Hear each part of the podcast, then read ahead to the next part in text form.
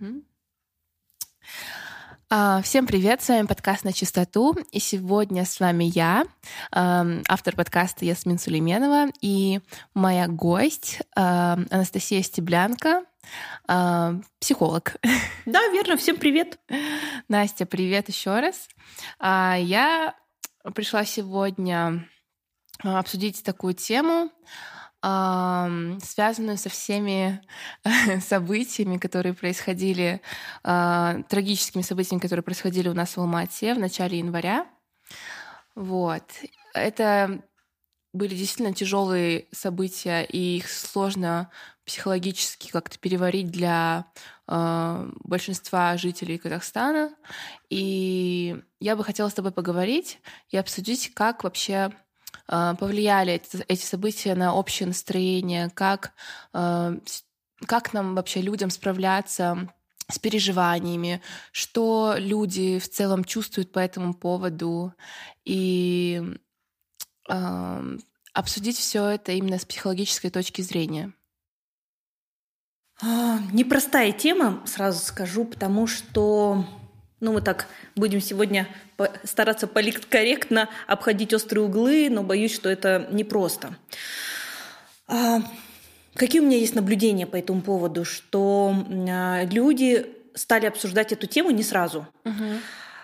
И как, когда, ну вот в январе наконец-таки мы все смогли выходить, ну, а, возобновить, э, появилась возможность возобновить свою работу, то э, приходили клиенты, и как будто бы ничего не произошло. Но Пожалуй, вот сейчас, когда это событие, ну так, э, все становится и дальше, и дальше в истории, mm-hmm. приходят люди, которые начинают задавать вопросы, собственно, о своем самочувствии, о своем состоянии, о той тревоге, которая поднялась внезапно. И я замечаю, что люди, которым, ну, условно, ближе к 40 или, может быть, старше, эти события сразу же ассоциируются э, с тем, что было в 86 году и э, ассоциируются с событиями, связанными во время перестройки. То есть это какая-то э, неопределенность, разруха, э, много неизвестности и э, ну, такая, такой беспомощности. Вот э, это то, что касается, вот, ну, так скажем, э, моих клиентов, которым ну, условно чуть больше за 40. Более молодые люди, которые приходят ко мне и делятся своими впечатлениями, чаще всего это все тоже состояние неопределенности, неизвестности и, собственно, высокого уровня тревоги, но это все связано с тем, а что дальше делать. Угу. И вот если уж по-честному э, говорить, э, как бы мы не хотели касаться политики, но люди задают вопрос, собственно, а уезжать или оставаться? Угу. А есть ли будущее э, вот сегодня здесь у нас? Э, при этом я понимаю, что есть люди, те, которые собрались и уехали, буквально на моих глазах клиенты, с которыми мы попрощались. И, и есть люди, те, которые, ну, сейчас вот, э, ну, собственно, в вопросе, уезжать или нет, потому что есть большой бизнес или есть семьи, которые, собственно, либо нужно будет куда-то перевозить, э, либо, ну, как-то закрывать свой бизнес или его транспортировать там, ну, как условно перемещать в другую страну, в другой город, в другое место. Это вот то, что сейчас актуально обсуждается. И это остро, э, это, ну, так витает в воздухе, и, конечно, в связи с этим очень много тревоги. Приходится с этим работать. Настя, а вообще давайте, может, мы озвучим, что вообще переживал народ за все это время, да, потому что как-то это все эти события прошли, люди как будто замерли, немножко заморозились, э, у всех был шок, все не понимали, в чем, что, что происходит, и сейчас все немножко реабилитируются, и э, мне кажется, то, что большинство до сих пор в каком-то ступоре и без понятия, что это было, что произошло, что они ощущали. А, и я думаю, будет полезно вообще обсудить, через какие чувства мы проходили. Mm-hmm.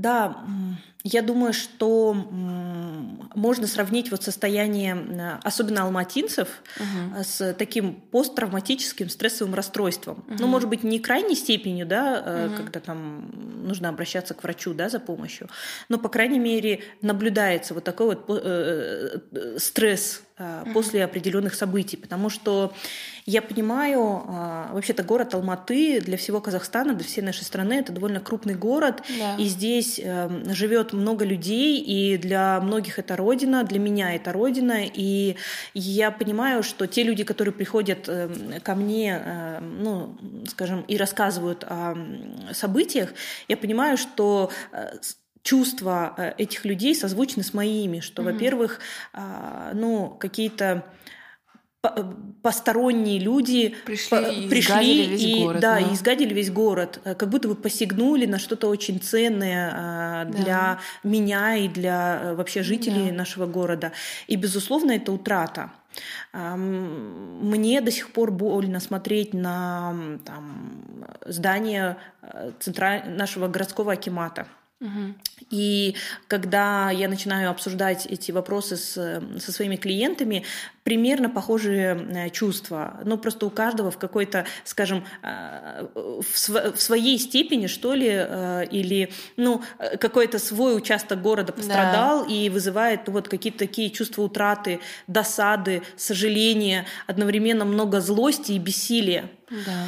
Ну, собственно, откуда э, вот то самое стрессовое состояние? Как раз вот от э, бессилия, что с одной стороны я понимаю, это мое место, это мой город, это моя родина, а с другой стороны я понимаю, что я немного могу сейчас, э, ну, в тот момент не очень много там я могла сделать или кто-то конкретно что-то мог сделать, потому что, во-первых, было страшно, и во-вторых, было много неопределенности, а, а как себя вести. Угу. И я знаю истории, когда, ну, мужчины, как защитники своей семьи, буквально э, дежурили э, там на квартале, да, или дежурили в своих жилых комплексах для того, чтобы туда, ну, не проникли посторонние. Да, я тоже слышала такую И не, ну, не нанесли повреждения там имуществу или угу. не стали ломиться, скажем, в квартиры, в дома. Понятно, что это напряжение, это что-то вот очень похожее ну, так, на такую краткосрочную войну, переживание похоже на краткосрочную войну. И понятно, что сейчас, э, к счастью, государство все равно делает какие-то такие шаги для того, чтобы ну, восстанавливать эти здания, так или иначе помогать предпринимателям, которые пострадали.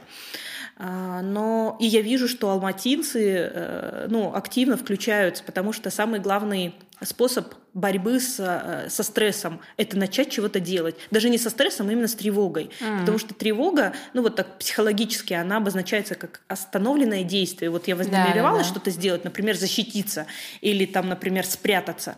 Но в силу того, что я это не сделала, вот как будто бы эта энергия замерла. Так вот, чтобы это не психосоматизировалось или не вызывало много напряжения. Э, Многие есть... участвуют в волонтерстве, а, да? Да, mm-hmm. люди начинают включаться в какое-то, ну вот прям действие, там, да. волонтерство, волонтерство, люди перечисляют деньги в фонды. А, ну, собственно, я видела там в Инстаграм на людей, которые подписаны, они готовы оказывать свою посильную помощь. Угу.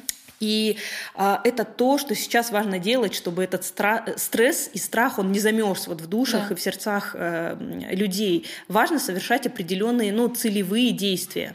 Отдельно мне хочется э, сказать, что важно сохранять рутину ну, то есть какие-то свои рутинные действия. Это э, походы в магазины, это, если раньше это был спорт, поход э, в спортзал. Угу. Если это, ну, например, какое-то хобби, то важно возобновить, э, ну, собственно, как участие в своем хобби, потому что именно рутина возвращает нас к обыденной жизни и, собственно, возвращает наше, нашу психику, ну, в такое более стабильное состояние. Да. Поэтому это я бы сказала, такое лекарство, которое не нужно покупать в аптеке, а можно начать это или продолжить это э, делать для того, чтобы напряжение стало утихать. Угу.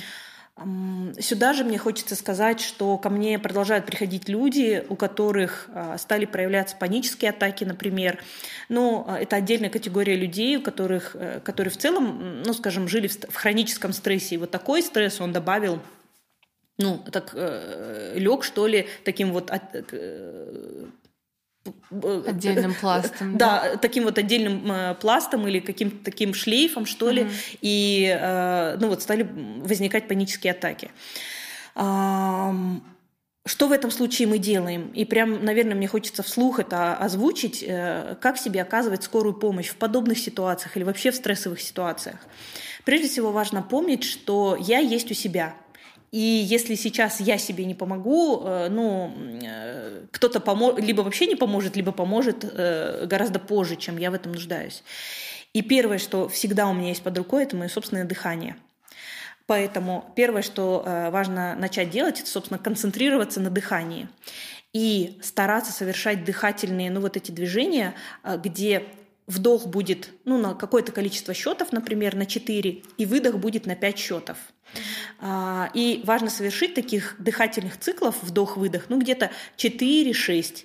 Важно следить, чтобы не было гипервентиляции легких, то есть где вдох будет ну такой э, очень усиленный, такой, вот, то есть так не делаем. Вот, а важно, чтобы вдох был через нос и э, выдох через рот э, такой спокойный. Для нашего тела такое дыхание напоминает э, дыхание засыпающего или спящего человека. Угу. И таким образом мы действуем на, ну так, э, опосредованно через дыхание мы действуем на нервную систему и включаем так называемую э, Э, ну, тормозящую э, сферу нервной системы. Вот. Я сейчас, конечно, называю это очень упрощенно для того, чтобы всем слушателям было понятно, но э, смысл именно в том, что себе важно помогать. Каждый взрослый человек через дыхание может привести себя в состояние равновесия и, по крайней мере, ну, такого разумного думания. Не бегание там, как курица с отрубленной головой, а скорее, ну, так, э, режим разумного принятия решений. Угу. Вот. Это то, что можно с собой делать. Да, спасибо, Настя. Э, хотела поддержать вас насчет эм, той фразы, когда вы сказали то, что каждый человек переживал за какой-то свой участок города, где он проводил больше всего uh-huh. там времени. Э, на момент событий я была, я застряла в Москве вместе со своей мамой, uh-huh. и я ей показываю картинки, фотографии э, из Алматы. Мы все это смотрим, и она такая, да, кошмар, кошмар. И потом я ей показала ее любимое кафе, куда она ходила mm-hmm. просто каждый день. И тут она, «А, мой коферум! И она чуть, чуть, не, чуть ли не разрыдалась. Я говорю, да. мам, ну вообще-то весь город так. Она говорит, нет, ну это же мой коферум, ну как, вот скотины, сволочи, как они могли. Да. Ну и мы тоже ощутили очень много бессилия, мы все замерли э, на несколько дней. А, несмотря на то, что мы не были в городе, мне кажется, многие, кто застрял а, вне страны, они ощущали не меньшую тревогу, да. потому что все это освещалось в СМИ очень громко по всему угу. миру, и мы были обесточены, мы не могли ни до кого дозвониться, и мы просто, вот честно, застряли в наших телефонах, парализовались на где-то дня четыре, наверное. Угу. Несмотря... И это было очень странно, потому что вокруг там в Москве все праздники, Новый угу. год, а мы такие в таком э, жутком состоянии, несмотря на то, что даже мы не в городе угу. и вообще не в стране. Вот, да. А насчет эм, момента, когда вы говорили, очень важно занять себя рутиной, да? да? А, я заметила, я не знаю, может быть, это а, моя фантазия или не знаю, какое-то ложное представление, но и все равно из своих наблюдений, мне кажется, я заметила, что людям было немножко стыдно а, выходить в какую-то свою рутину и продолжать жить как раньше после всех этих событий, да. И я вот, например, сидела в Инстаграме, и там люди писали о том, что им там как-то, э, ну, странно там там выкладывать сторис, как uh-huh, раньше, да, uh-huh. или там ходить и там, ну, наслаждаться как-то жизнью, ходить по местам там родным и сидеть там, обедать на летнике, как будто ничего не было, да, и я тоже ощутила на себе какой-то такой, э, такие странные эмоции, то, что там выкладываешь что-то в соцсети сразу же после всех этих событий, просто какие-то обычные вещи, которые я привыкла там выкладывать. Я думаю, ну как так? Ну как-то это там неудобно и вообще траур, беда, а я тут живу своей жизнью, как жила, так и живу. И, ну, я не знаю, насколько это популярное эм, такое мышление Насколько это применимо, было. да? Да, да, насколько, да, насколько многие с таким столкнулись. И столкнулись ли вообще? Вот, может, вы расскажете там из своей Я практики? думаю, что э, это очень такое, ну, наверное, всеоблем, всеобъемлющее состояние, когда mm-hmm. очень трудно вернуться к своей рутине, mm-hmm. и скорее это рекомендация для того, чтобы, ну, вот как э, спасти себя, для mm-hmm. того, чтобы не утонуть вот в той беде, которая, ну, собственно, накрыла город и нашу страну. Mm-hmm. Но при этом я точно э, заметила, и люди со мной делятся тем, что э, вот то, что вы описываете, mm-hmm. трудно было э, вернуться к своей рутине. Да, как будто ничего ничего не было, и ты такой, ну ладно, буду жить как дальше, и, и у тебя такое противоречие, противостояние mm-hmm. внутри, как так? Ну это же вообще кошмар, горе, чуть ли не война, а я тут живу своей жизнью вот дальше Это продолжаю. очень правильное слово горе, да. потому что э, сейчас очень трудно назвать это событие каким-то, ну вот таким ну, общим словом, но да. на самом деле это горе. Э, что я подним, понимаю под этим словом горе? Это утрата. Угу. Это я не могу жить так, же, как, так, как жила раньше. Чего-то угу. больше в моей жизни нет. Угу. И каждое это горе проживает по-своему. Кто-то очень интенсивно, кто-то менее интенсивно. Но переживания, те, которые я наблюдаю, они очень э, похожи на вот это состояние горевания. Здесь два слова хочется вообще-то сказать о состоянии горя, что э, это, этот процесс, он, во-первых, растянут во времени, и у этого процесса есть э, стадии, э, ну, так, так или иначе выделенные. Первая стадия – это стадия шока когда угу. я не верю, что это происходит со мной. И даже э, есть такие мысли, это какое-то э, там состояние сюрреализма, и вот я проснусь, и все, и это закончится. И мне кажется, что э, первые несколько дней, или, может быть, даже у кого-то до сих пор э, это состояние, ну, так, наблюдается. А, и это нормально. Нормально, что приходят мысли, нет, это не было. Ничего страшного, ну, как будто бы обесценить. Но на самом деле здесь не про обесценивание, а именно про Шок. вот это состояние шока. Да. Следующая стадия, ее э, выделяют как стадия агрессии из разряда, ну, э, кто это такие люди, почему они э, пришли, ненавижу их, угу. как они посягнули на что-то очень важное и ценное для меня. И эта агрессия у всех проявлялась по-разному. Я ну, там, присматривалась к журналистам, к некоторым или а, медийным людям, и я наблюдала, что многие проявляют эту словесную агрессию. Угу. И это может быть агрессия в адрес правительства, агрессия там, в адрес определенных людей или там, структур. Но так или иначе, это стадия горевания. Следующая стадия, э, ее научно называют стадия торга, но чаще всего люди в этом состоянии переживают чувство вины или обиды. А вот, пожалуй, это то, э, что, наверное, сейчас большинство людей переживает, но из разряда «а что вот я не сделала такое, чтобы этого не случилось?» Ну, может быть, mm-hmm. надо было паблики поддерживать нужные, или там, например, выражать как-то свою политическую позицию, или наоборот не выражать, mm-hmm. а может быть, э, там что-то чаще обсуждать на кухне или не обсуждать. Да, ну, да, то есть... Да. Или, а может, я тоже коррупцию поддерживала, да? Да, да. Ага. И э, на самом деле э, вот это вот ощущение «я виноват» или «я виновата», или «я обижена на вот эти структуры, которые да. там себя вели там определенным или не таким образом», это тоже определенная стадия, и чаще всего в горевании именно в ней застревают. Mm. И, собственно, когда сейчас, ну, там, политологи или, э, опять же, журналисты, медийные люди обсуждают, а что у нас там в политике происходит, ведь, по сути, звучит, э, звучат обвинительные лозунги. Для меня это э, как раз... И сейчас эти обвинительные лозунги, они как бы наращивают Пики? свою да, силу. Да. Для меня это сигнал о том, что актуализируется вот эта стадия торга, когда э, эти чувства, чтобы ну, с ними как встретиться, нужно их разместить в виде слов, вот где-то да. как-то озвучить. А следующая стадия в горевании называется стадия депрессии. Но это не про клиническую депрессию, э, так, про которую мы все знаем, а скорее это депрессия такая унылое, тоскливое настроение, ну, такое апатичное состояние. И это очень важно пережить, когда, ну, кажется, что ничего от меня не зависит, я ничего сделать не могу.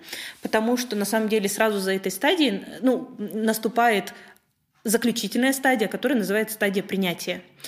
И э, принятие — это то место, где мне больно, но уже не так остро, как было, например, э, в самом начале, где я начинаю понимать, что я могу, э, ну, что я изменить это не могу, и мне нужно придумать, как жить с этим дальше. Я думаю, что нам до стадии принятия еще идти идти, потому что, ну, наверное, А как вы думаете, это сколько продлится? Мне трудно сказать, потому что все зависит от того, э, сколько мы пробудем в этой стадии торга, а, где есть вина и обида. И э, я сравниваю э, эти, ну, проживание этих стадий с теми ситуациями, где я работал с клиентами, которые реально утратили что-то важное, близкого человека или там потеряли ну, какую-то большую ценность. И именно в этой стадии люди застревают чаще всего. Ну, потому что вот этот торг, он может длиться бесконечно. И мне кажется, что это можно распространить и на социальные явления. Мне трудно сказать, сколько это продлится. Я бы даже, наверное, не взялась брать, э, делать такие прогнозы. Да, интересно. Но мне кажется, это очень полезная информация, чтобы понимать вообще, осознавать в каком э, процессы свои uh-huh. психологические и понимать, uh-huh. что это все, э, ну, все наши переживания это не просто так, а это действительно изученный процесс, uh-huh. э, да, процесс э, такого горевания. Да. да. И мне кажется, наши слушатели сейчас каждый может э, как бы отследить по своим чувствам, где он находится, и с помощью нашего подкаста он может э, ему может быть легче принять, э, что это просто часть процесса. Да, здесь на самом деле, ведь самое важное это понять для себя, со мной все окей. Да. Нормально, что окей. я чувствую вот это, там, раздражение, да. злость, или там вину, или обиду, да. или там, что у меня апатичное состояние, я не хочу участвовать там в жизни города. Да. Это тоже нормальное состояние. Да, я просто как раз хочу подчеркнуть этим, чтобы никто э, не уходил там в чувство вины, что он там не хочет как-то угу. э, там поддерживать какую-то какую-то инициативу волонтерскую или или там какие, э, испытывать какие-то другие смешанные чувства, я хочу подчеркнуть, что это все нормально, это uh-huh. часть нашей природы просто, uh-huh. Uh-huh. да. И побольше об этом, да, поговорить. А, здесь мне на что еще хочется обратить uh-huh. внимание, что э, поскольку есть стадии, и поскольку это процесс, у каждого процесса есть конец. Да. Это не будет длиться вечно. Да. Однажды это горе, оно завершится. Угу. У каждого в свой срок, в свой момент. Угу. Но э, хорошая новость в том, что не всегда будет больно. Да. Эта боль в какой-то момент станет тише и, может быть, даже не будет так остро ощущаться. Угу. Но, скорее всего, болеть будет. Угу. Это ну, часть как нашей и истории. от любой утраты. Да, верно. Чего-то ценного. Настя, а я еще хотела с вами поговорить вот меня интересует такой момент. Вы сказали то, что сейчас многие люди, почти что, ну вот большинство, да, а, начинают, либо они уже переехали, либо они задумываются о переезде, угу. либо они уже в процессе переезда. От того, а, но в то же время всем было очень больно наблюдать за всеми этими событиями, потому что это наш дом, это наша угу. Алмата, а, это наш любимый город, наша родина. И вот Приходят ли к вам люди с такими эм, двоякими чувствами, что как так, я вот горю, это же мой любимый дом, но в то же время я бегу отсюда и бросаю как бы свое родное гнездышко. Безусловно. На произвол судьбы. Да. Я скажу, как раз те самые люди, которые, э, ну вот у которых здесь все, а, начиная от семьи, там, а, история скажем, детства, история бизнес, детства, да. род э, там мужа, род жены да. и, собственно, бизнес, неважно большой он или маленький, Ой, мы сейчас работа. Это говорим, и у меня аж мурашки а, по коже. То есть есть люди, которые буквально корнями вросли э, в этот город, в нашу страну, и да. это, ну, на самом деле, родина с большой буквы. Собственно, ощущение нестабильности подрывает вот это, ну, скажем, укорененность. Mm. И э, я бы хотела сказать вот о э, базовых потребностях, что на самом деле э, базовые-то потребности это потребность в безопасности, э, потребность вот в э, хлебе, воде и соли. Да. И в тот момент, когда, ну, вот происходят такие события, я вспоминаю себя, когда, ну, объявили, значит, э, этот комендантский час, и э, мой муж ходил в магазин, и он как-то однажды приходит и говорит, Настя, а нету хлеба хлеба на полках. Ужас. И я понимаю, что это то самое э, состояние, когда стоит вопрос о том, что не удовлетворяются базовые потребности в еде. И он говорит, слушай, а в магазинах, вот знаешь, как э, в 92-м году на полках ничего нет, вот остались только там ну, какие-то игрушки, порошок, там еще что-то. Э, эм, это страшно. Угу. И, конечно, никто не хочет это переживать. А, никто не хочет снова войти вот в эту э, ну, нищету во всех отношениях. И поэтому, пока у людей есть ну, какой-то там бэкграунд в виде там, финансов, энергии, да, сил, э, люди начинают задумываться о том, а что с этим делать, потому что а, стоит вопрос о неизвестности. Но что я замечаю, что все-таки крупные бизнесмены, я бы сказала, честные бизнес, бизнесмены, а, те, которые создают сейчас частные фонды и начинают помогать друг другу, это как раз те люди, ну, наверное, на которых мир держится, а, и а, которые приняли решение, несмотря ни на что, совершить еще одну попытку продолжать оставаться здесь. И мне бы хотелось сказать, что э, эти люди герои, Mm-hmm. Как бы это пафосно не звучало, потому что, правда, за ними будущее, или я бы сказала, за нами будущее. Да, я вас поддерживаю в этом. Ну, то есть, да, когда не удовлетворены, удовлетворены наши базовые потребности, а, какой бы сильный патриотизм не был, он все равно ну, не конкурирует э, с нашей элементарной безопасностью, правильно же? Ну, мы снова заходим так, на вот эту опасную э, территорию угу. политики, но э, по-честному не хватает идеологии. Угу. Я, ну, конечно, не как практически не помню тот период, когда формировалась идеология, ну там в предыдущий политический э, строй, режим. Но все-таки идеология была, и вот как раз, когда есть идеология за родину, да. э, то человек с пустым желудком идет защищать свою родину и свою семью, угу. потому что нет варианта куда-то переселиться на Луну, когда есть вариант только отстоять то, что у меня есть. С одной стороны, может быть, это жестоко, но с другой стороны, я понимаю, что благодаря ну, вот этой идеологии, идеи, что у меня есть родина, и я должен ее защищать, у меня нет другого варианта. Наверное, ну в этом много смысла, много смысла жизни в каком, э, вот если уж мы говорим о таких глубоких вещах. Да, это интересно очень. Угу. И э, на самом деле вот в этот период э, ЧП э, я стала читать э, Виктора Франкла, это э, известный, ну, э, ну, назову его психолог, э, который во время Великой Отечественной войны э, находился в концлагере, и, собственно, понятно, что там была жизнь очень тяжелая. И почему я читала его? Потому что э, он как раз писал о том, как находить смысл в трудные периоды времени. И как раз вот эта идея про то, что возвращать себе рутину, она, ну, так скорее источником является его э, книги, потому что он говорил, самое важное — это э, чистить зубы, это продолжать э, завтракать, это продолжать ну, вот, делать то, что привычно делаешь, потому что психика, она строится на вот этих базовых рутинных вещах. Да, несмотря ритуалах, на... да? Да, вот mm-hmm. именно ритуалах. И даже если есть какие-то вещи, ну, которые рушатся, особенно, ну, представьте себе концлагерь, да, да. то рутина — это то, на что психика продолжает продолжает опираться. Да. Вот. И, может быть, правда, трудно вернуться к прежней жизни, и даже немножко стыдно э, вроде как продолжать жить, как и жили. Но э, это, наверное, такая очень важная идея. Да. Э, ну, если представить себе, опять же, э, этот концлагерь, да, что рядом э, умер мой там, близкий человек, друг, а я в это время чищу зубы. Это может быть э, странно и, и так, э, ну, не по-человечески, но я скажу, что это спасительно для себя. Да. Опять же, та же самая идея про то, что если я о себе не позабочусь, э, ну, никто, не позаботится. никто не позаботится. Я бы тоже хотела это подчеркнуть, чтобы э, вот наши слушатели не испытывали какого-либо чувства вины, когда они делают что-то, что привыкли делать до всех этих событий.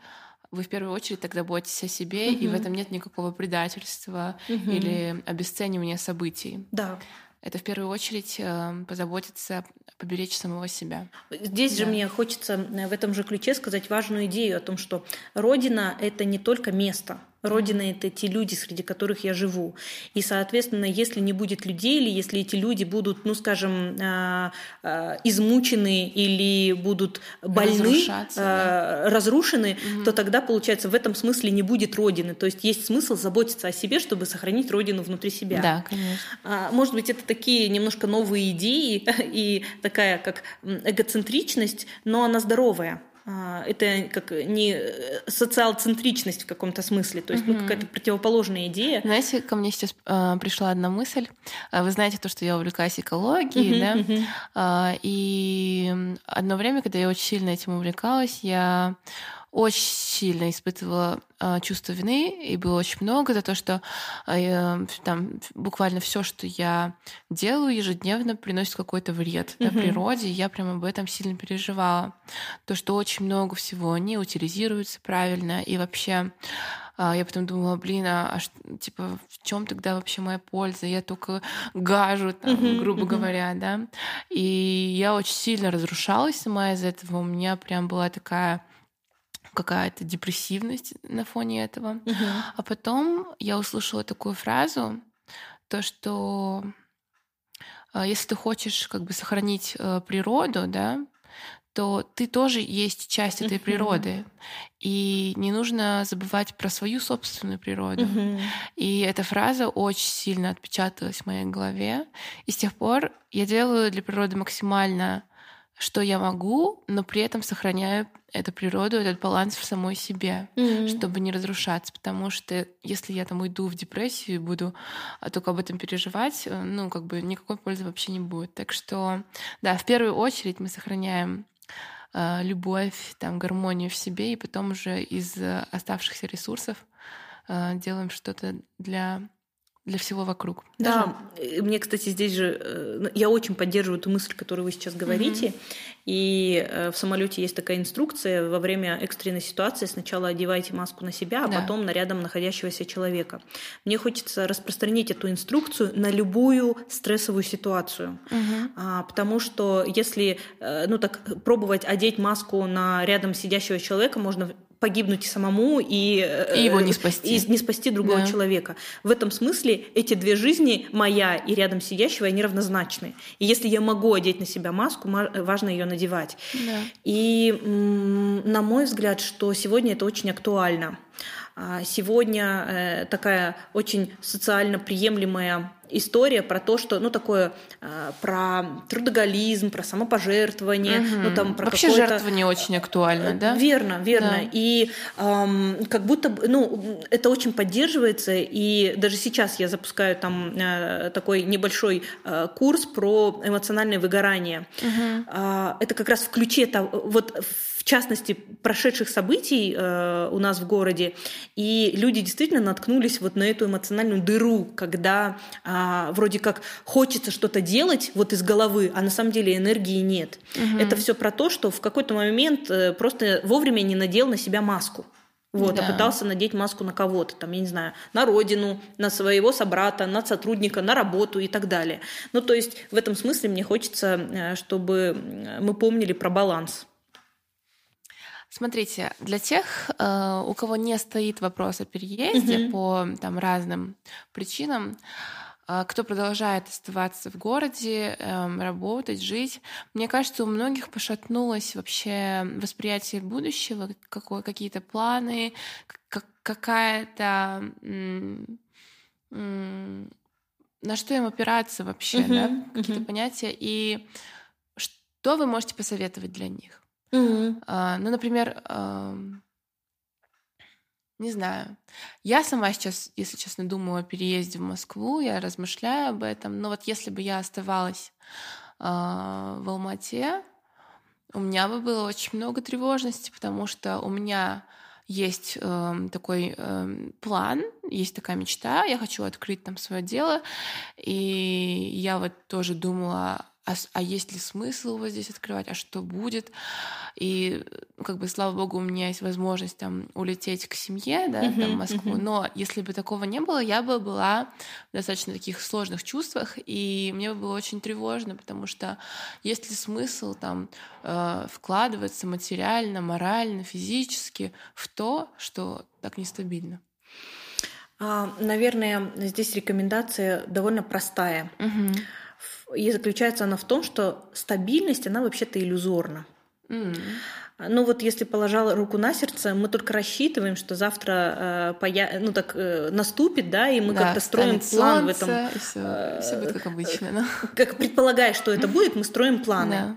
И с одной стороны, это такой немножко пессимистичный взгляд, но с другой стороны, мне хочется прям подсветить это, что Ведь тревога поднимается в тот момент, когда я начинаю лихорадочно искать какие-то э, опоры, они вдруг рушатся, да, что вот там политическая обстановка нестабильная или экономическая, или как там строить бизнес, там, или а как я буду переезжать, а там тоже нестабильно и прочее. Но во всех отношениях можно э, продолжать жить э, вот в такой хронически меняющейся истории. И меняется эта история в связи с политической обстановкой, или меняется эта история в связи с тем, что я переезжаю в другой город или в другую страну. Это уже, ну так скажем, просто меняющиеся условия среды.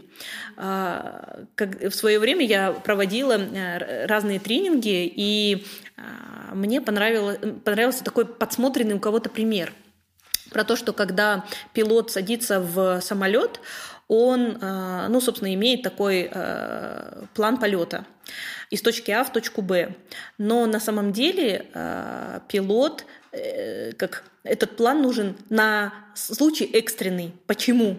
Потому что если вдруг что-то экстренное возникнет, пилот знает, а, какой, ну, так, запасной план применить для того, чтобы долететь все-таки в точку Б. Это к вопросу о том, что план нужен все-таки на экстренный случай. Если что-то пойдет не так, а когда я применю план Б, а план В, а план С uh-huh. или там э, план Я, да, uh-huh. вот. То есть, эм, э, э, если завершить эту мысль э, к тому, что невозможно найти себе капитальную опору. Угу. Нет такой. Угу. Есть только то, как я предполагаю. И, есть, и, так, и подстраховать себя. А на случай, если это не выдержит, на что угу. я тогда буду опираться? Вот и все. И тогда тревоги в этом месте становятся на порядок меньше. Угу.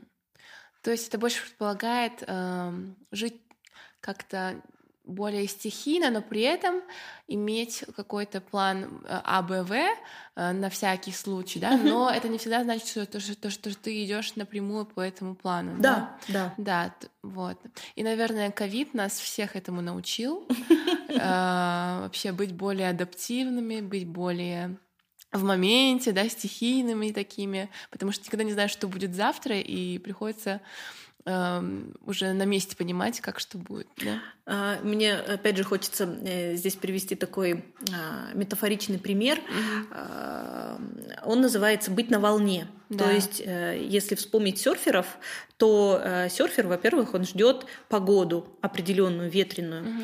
И когда все-таки эта ветреная погода наступает, он подходит к берегу и, собственно, ждет волну. И когда эта волна подходит, он просто встает на нее и э, плывет э, на гребне этой волны. Правильно я сказала слово плывет? вот. Но смысл в том, что держится на гребне этой волны. Но через некоторое время волна э, заканчивается. И он либо встает на следующую волну, либо он э, снова идет на берег и ждет подхода следующей волны. Наверное, вот эта метафора, она очень сильно э, помогает э, ну, как-то э, увидеть, что мы можем быть вот на примере этих серферов. Причем э, здесь мне хочется сказать, что есть два типа людей. Вот такие серферы и есть э, люди э, плановики, то есть для которых вот принципиально да. важен план. Очень. Я знаю таких, да. И если у них что-то идет не по плану, то все, жизнь на этом завершается конец света. Да. Ну или, по крайней мере, появляется много агрессии. Очень так много. Э, к чему я веду? К тому, что не тот, не тот вариант нельзя назвать ни плохим, ни хорошим. Это просто способ жить. И можно иногда жить по плану, если, ну, там, есть условная предсказуемость, да, или можно э, иногда э, жить по принципу «я на волне», потому что, ну, вот есть какие-то условия непредсказуемости в этом смысле, ну вот эти пандемия э, ковида, она очень, правда, нас научила. Mm-hmm. И э, еще в прошлом году, ну так, э, по поводу отпуска, я так в семье думала, говорила, ну что там, в середине лета спланируем отпуск, а мне муж говорил, да, больше, дальше, чем за три дня планировать не следует, поэтому yeah. будем отдыхать, так скажем, по случаю. Вот по случаю, мне кажется, это такая хорошая фраза. Угу, хорошо. А может, дадим пару советов людям, которые привыкли э, очень сильно там опираться там, на многие вещи, планировать. Вот я знаю многих таких людей, у них там в ежедневнике все расписано там, uh-huh. на месяц вперед что-то как, uh-huh. и когда э, появляется какая-то такая стабиль... нестабильная ситуация, у них, правда, возникает очень много агрессии и тревоги. Uh-huh. И они очень сильно теряются. И я бы хотела дать, наверное, пару советов таким людям в целом, которые привыкли вести такой образ жизни, uh-huh. очень опирающийся на многие факторы.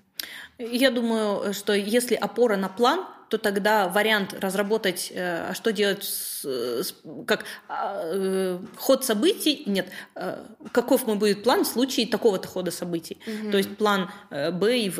Mm, просто вот создать себе вариативность этих планов, да? Варианты, mm-hmm, да. Mm-hmm. И все. Потому что на самом деле я отчасти такой человек, у которого там, ну, например, сейчас я открыла запись там на март месяц, mm-hmm. и на февраль уже не попасть. И mm-hmm. это значит, что, ну, если вдруг что-то произойдет, да, там, э, ну, со здоровьем или еще что-то, то фактически я выпадаю из этого плана. Но на этот случай я придумала себе план С. И тогда мне становится спокойней, э, что делать в таких случаях. Настя, спасибо вам большое за этот выпуск. Я думаю, он получился гораздо более живой, чем наш предыдущий. И мы обсудили много разных аспектов, моментов. А, я очень надеюсь, что каждый слушатель а, нашего подкаста найдет для себя какие-то ответы в этом выпуске и хотя бы в каких-то моментах ему станет легче переживать эти трагические события, которые произошли в начале января. Вот. А, спасибо еще раз за уделенное время. И я жду вас на наших следующих подкастах. Спасибо, что пригласили меня. Мне правда приятно, и э, это вот как раз те самые случаи, когда я чувствую сопричастность э, да. и э, тем, что я знаю, я могу делиться с это массами, круто. и э, я точно знаю, что я могу быть полезной. Да. Для меня это, наверное, э, сверх такая важная задача. Мне кажется, это еще один момент, что не обязательно идти э, и помогать там. Э, в любой абсолютной инициативе можно найти э, ту сферу, в которой ты силен, и в которой у тебя есть э, там ресурс какой-то, и помогать через эту сферу людям вокруг, то есть э, находить какой-то свой способ, да? У нас новый виток разговора. Но, здесь мне точно хочется добавить а, про то, что а, мне нравится идея развивать и поддерживать в себе сильные стороны. Да. И, собственно, помогать э, и вкладывать что-то в мир из своих сильных сторон. Ну, э, если говорить про себя, то моя сильная сторона это вот как-то делиться э, через говорение. Угу. И моя слабая сторона, скажем, ну там спорт, да, я э, в спорте вообще не сильна. Mm-hmm. Так вот, а, я гораздо больше пользы могу принести, говоря, нежели, на, например, участвуя в каких-то спортивных э, соревнованиях. И, наверное, за этим будущее, ну, как-то участвовать в этой жизни, ну, поддерживая свои сильные стороны. А слабые, ну, они либо останутся на том же уровне, ну, либо они автоматически станут, ну, как-то подтягиваться к той сильной угу. черте, которая есть у человека. Да, круто. Но об этом поговорим в следующих подкастах. Да. Все, до свидания. Спасибо большое. С вами был подкаст на чистоту. И психолог, э, наш гость сегодня был психолог Анастасия Стеблянко. Настя, спасибо. спасибо. До свидания. До свидания.